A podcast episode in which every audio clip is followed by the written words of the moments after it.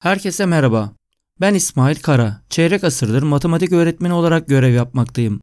Sen de adlı podcast'in birinci sezonu olan İsmail Hoca ile sınavları hazırlığın 17. bölümünde tekrar birlikteyiz.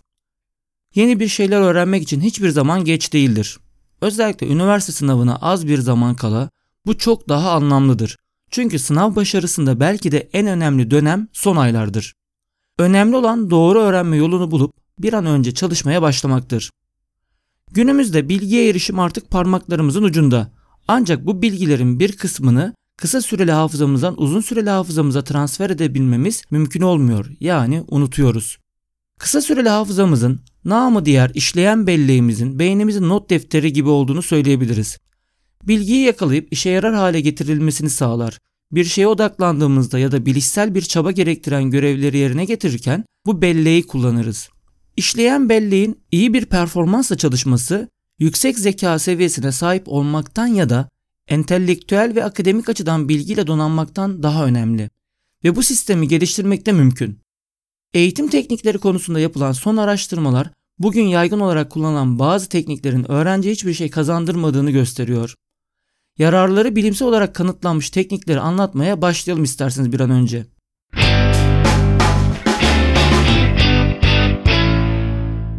İlk tekniğimiz parçalar halinde öğrenin. Diyelim ki gitar çalmayı öğrenmek istiyorsunuz. Gitar çalmaya yeni başladığınızda tek seferde Rodrigo'nun gitar konçertosunu öğrenmeyi ve doğru bir şekilde çalmayı tabii ki umut etmiyorsunuzdur. Yapılan araştırmalara göre küçük hedefler halinde parça parça öğrenmek ve bütün bu öğrenilenleri birleştirmek bütün bir yeteneğin kazanılmasını kolaylaştırıyor.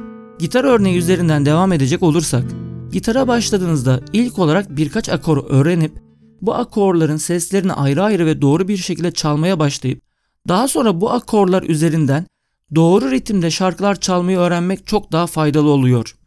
Bu örnekten yola çıkarak sizler de sınav hazırlık sürecinde öğrenmeniz gereken konuları bir bütün halinde değil de ilgili parçalar şeklinde ele almanız kalıcı öğrenmeye bir adım yaklaşmanızı sağlayacaktır. İnsan beyni doğası gereği parçalar halinde bilgi depoladığı için konuları bağlamı güçlü parçalara ayırıp çalışmanız öğrenme sürecinde büyük bir avantaj elde etmenizi kolaylaştıracaktır. İkinci teknik fark etmeden öğrenmek. İdeal öğrenme şekli öğrenmeye çalışmadan öğrenmektir. Ancak bu yol formal eğitim kurumlarında pek de uygulanamaz. Yine de insanların akılları başka yerdeyken de bir şeyler öğrenebilecekleri gerçeğini yabana atmamak gerekir. Bunu günlük yaşamınızda denemek isterseniz, zihinsel çaba istemeyen bir işle uğraşırken pasif öğrenme olgusundan yararlanabilirsiniz. Mesela kendi hazırlayabileceğiniz sesli ders notlarınızı dinleyebilir ya da sözel derslerde YouTube'dan konu anlatım videoları açıp dinleyerek zihinsel çaba istemeyen bir işle uğraşırken de pasif öğrenme yapabilirsiniz. Üçüncü teknik çoklu görevden kaçınmak. Birçok insan insan beyninin iki farklı göreve aynı anda eşit dikkati ayıramayacağının farkında. Fakat insanların çok azı bu bilgiyi öğrenme süreçlerinde kullanıyor. Biraz önce bir yeteneği kazanırken özellikle küçük parçalar halinde öğrenmenin faydalı olacağını söylemiştim.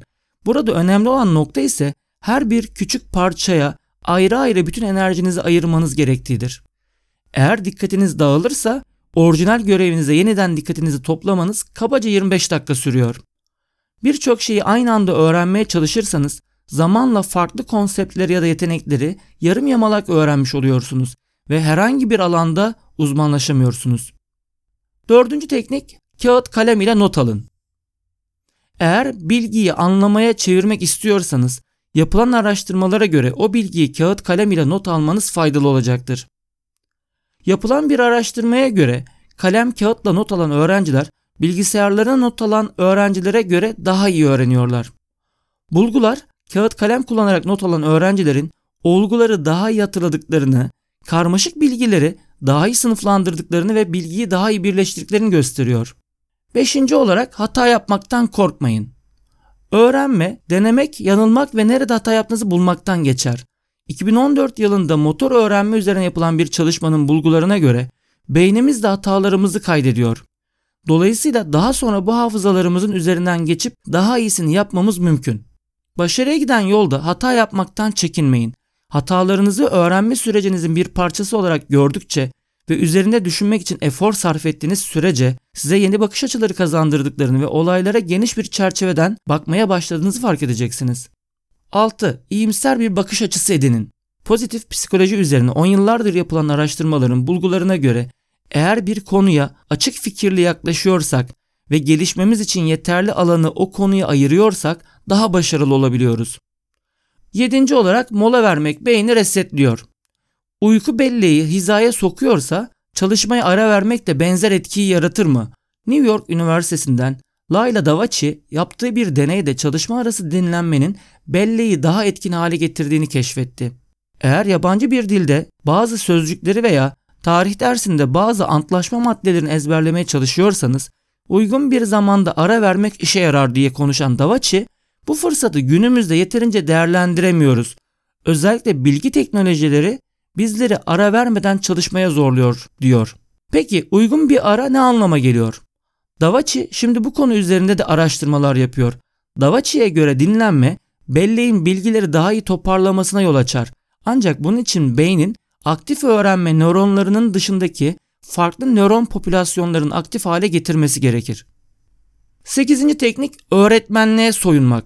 Bir insan öğrendiklerini bir başkasına anlatmaya kalkışırsa öğrendikleri belleğinde daha iyi organize olur. Daha da iyisi öğrenilen bilgiyi hayali olarak başkalarına anlatmaya çalışmaktır. Cornell'e göre öğrenilen bilgilerin gerçek yaşamda veya hayali olarak başkalarına öğretilmeye kalkışılması aynı sonucu doğurur. Öğrendiklerinizi kendi sözcüklerinizle anlatmanın bilişsel yararları uzun zamandır biliniyor. Cornell bu tekniğin yararlarını şöyle sıralıyor. Belleğinizdeki bilgilerin büyük bir kısmına erişirsiniz. Düşüncelerinizi daha iyi organize edersiniz. Bilgi açıklarını fark edip kapatma şansını yakalarsınız. Daha önce öğrendiğiniz bir konsepti kendi kelimelerinize sunduğunuz zaman yalnızca o konudaki uzmanlığınızı aktarmakla kalmıyorsunuz. Aynı zamanda o konu üzerindeki kavrayışınızı da arındırıyorsunuz. Öğrencilerin genel olarak canını sıksa da öğrendikleri kavramları kendi kelimeleriyle ifade etmeleri öğrenmenin pekişmesi için oldukça faydalı oluyor. Dokuzuncu teknik bilinen konseptleri bilinmeyenler için kullanın. Eğer bir birey bir konuyu anlamakta zorluk çekiyorsa hali hazırda bildiği başka bir konu yardımıyla daha rahat öğrenmesi sağlanabilir. Örneğin matematikteki eğimi öğrenmekte zorluk çeken bir bireye eğim kavramı futboldaki falsolu serbest vuruş üzerinden anlatılabilir. Kafa karıştırabilecek kavramları öğrenmede oldukça faydalı olan bu pratiklere bağlantılı öğrenme adı veriliyor. 10. olarak öğrendiğiniz hiçbir şey silinip gitmez. Her şeyin kaybolup gittiğini sanmayın. Oturup çalışmakta zorlanıyorsanız, sınavlarda kötü notlar alıyorsanız yine de bir şeyler biliyorsunuz demektir. Ottawa'daki Carleton Üniversitesi'nden Michael Wuhul ve ekibi tembel olmasını ve işi ağırdan almasını anlayışla karşılayan öğrencilerin bir sonraki sınavlarda daha iyi notlar aldığını ortaya çıkartmış. Wuhul'a göre bir insanın kendi kendisini affetmesi olumsuz duygularını üzerinden atmasına ve gelecekte daha iyi performans çıkartmasına yol açıyor. Ancak Wuhul'a göre bu yaklaşım kronik tembellerde işe yaramıyor. Öğrenmek irade ve öz denetim gerektirir. Florida Eyalet Üniversitesi'nden Roy Baumeister'a göre irade bir kas gibidir. Dolayısıyla ne kadar çok kullanırsanız o kadar güçlenir. Baumeister, iradenin bir konuda güçlendirilmesinin başka bir alanda da güçlenebileceği anlamına geldiğini söylüyor. Evinizi derli toplu tutmak veya dik oturmaya çalışmak gibi öz denetim gerektiren çabalara masa başına oturup çalışmayı dahil edebilirsiniz.